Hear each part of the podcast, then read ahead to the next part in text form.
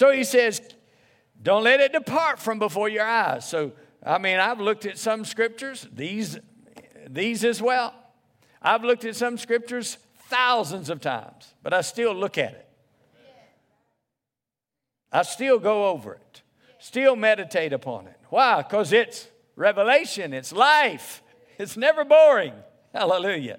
So you're meditating on healing, meditating on the Word of God, and you're going over and over the Word. He says, when you do this, when you meditate on it in this way, you attend to it, you incline your ear to it, you don't let your eyes depart from it, you look at it. He says that by doing so, you keep it in the midst of your heart. What did David say? I hide your word in my heart so that I might not sin against you. Well, you hide the word in your heart so that it works in your life. And so in this case, it heals your body. It brings health and wholeness to your flesh, soundness to your flesh. He said, keep it in the midst of your heart, for these words are life unto those that find them and health to all their flesh. These words are life to those that find them, and what? Health or healing to all of their flesh. So I'm going to read it to you out of a few other translations. Living Bible says, let them penetrate deep within your heart. Another translation's Knox says, let a man master them. They will bring life and healing to his whole being. They will bring life and healing to his whole being. Lesser's translation, Isaac Lesser, he says, and to all his body a healing. And then Rotherham says, to every part of one's flesh, they bring healing. So to every part of your flesh, the Word of God brings healing. So sometimes, well, let me just communicate the story of Jesus. Most everywhere he went, he healed all that were sick, right? Yeah. But in his own hometown, he could not do many mighty works there because of their unbelief. Yeah. And the next thing that Jesus did after that, when it says he couldn't do many mighty works because of their unbelief, the next thing he did was taught. Because the cure for unbelief is the teaching of the Word of God. I said the cure for unbelief is the teaching of the Word of God. So if you get the Word on the inside, then faith is going to arise, and faith then lays hold of God's provision. In this case, of healing.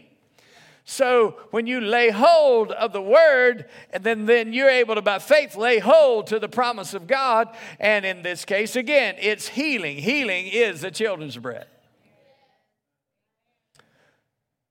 So it's health and healing to all of their flesh.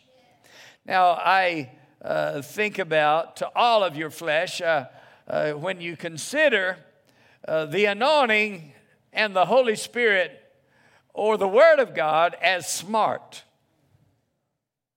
And I liken it to a smart bomb. I said I liken it to a smart bomb. In other words, it knows where to go. It knows where to hit, knows what the target is.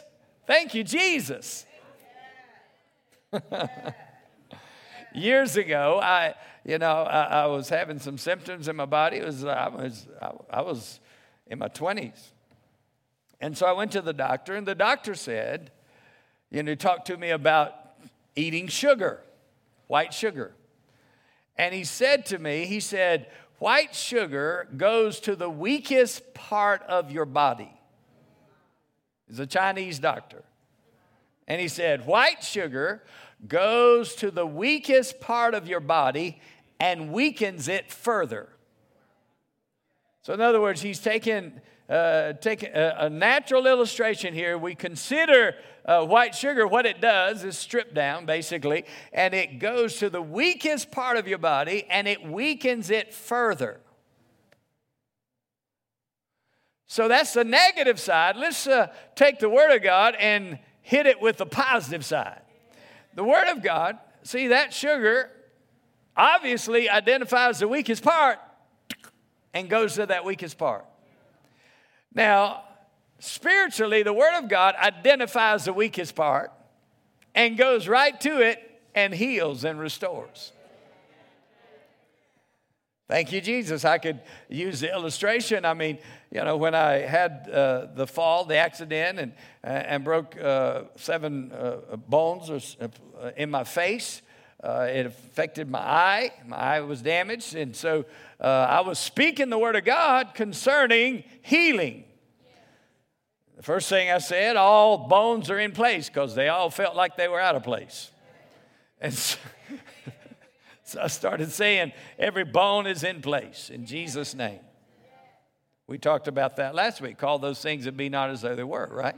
So that was the first thing I said. And then a scripture rose up in me in Acts chapter 3, verse 16, that through faith in his name we have perfect, this man has perfect soundness. So I began to claim perfect soundness. So I spoke perfect soundness for, and I still say it to this day. Thank you, Jesus. Thank God for perfect soundness. And so in that process, you know, one day I was here on the platform sitting over there or standing over there. You know, I look at the back screen because you're looking this way, but I'm looking that way. If you think I'm not paying attention to the person that's worshiping, I'm actually looking at the screen. There's words on that screen, like, but mine are smaller than yours. And so I'm looking back there and singing, and I was like, man, I can't see that very well. So I thought, well, maybe I didn't put my contacts in. I go back, I check, I got my contacts in, but something wrong with them. I take them out, come back, I can see. So I went to the eye doctor, and he said, well, you got this right at 20/20 vision.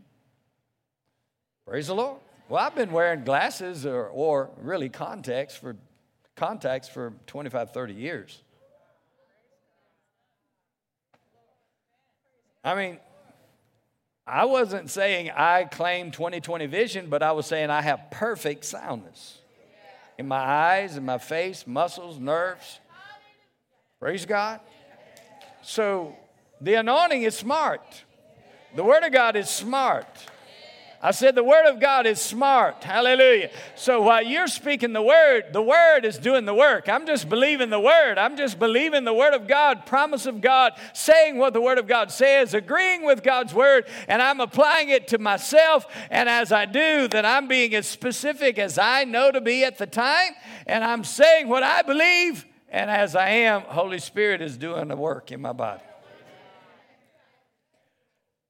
So it's over time. I mean, you know, it's a year into it. Some people, they'll say the word for a week. And they say, Pastor, I don't think that's working for me. No, you got to keep saying the word.